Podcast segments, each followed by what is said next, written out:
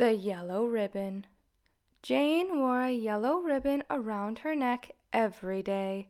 And I mean every day, rain or shine, whether it matched her outfit or not. It annoyed her best friend Johnny after a while. He was her next door neighbor and had known Jane since she was three.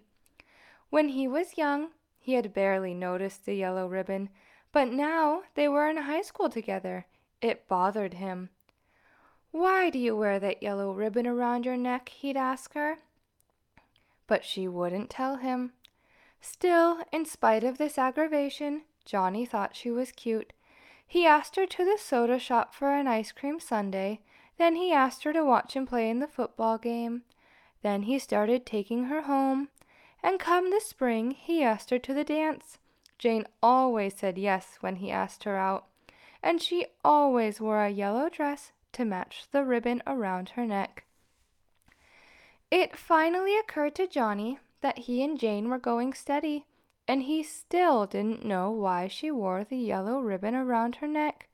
So he asked her about it yet again, and yet again she did not tell him. Maybe some day I'll tell you, she'd reply. Some day? That answer annoyed Johnny, but he shrugged it off because Jane was so cute and fun to be with.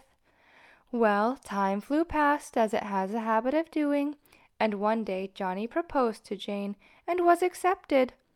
They planned a big wedding, and Jane hinted that she might tell him about the yellow ribbon around her neck on their wedding day. But somehow, what with the preparations and his beautiful bride and the lovely reception, Johnny never got around to asking Jane about it, and when he did remember, she got a bit teary eyed and said, we are so happy together. What difference does it make? And Johnny decided she was right.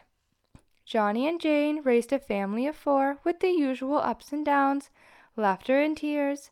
When their golden anniversary rolled around, Johnny once again asked Jane about the yellow ribbon around her neck.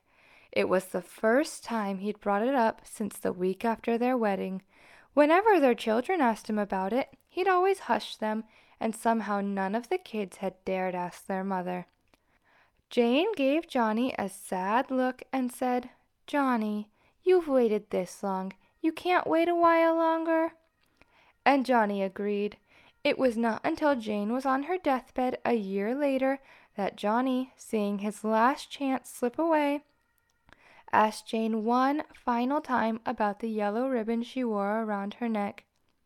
She shook her head a bit at his persistence, and then said with a sad smile, Okay, Johnny, you can go ahead and untie it.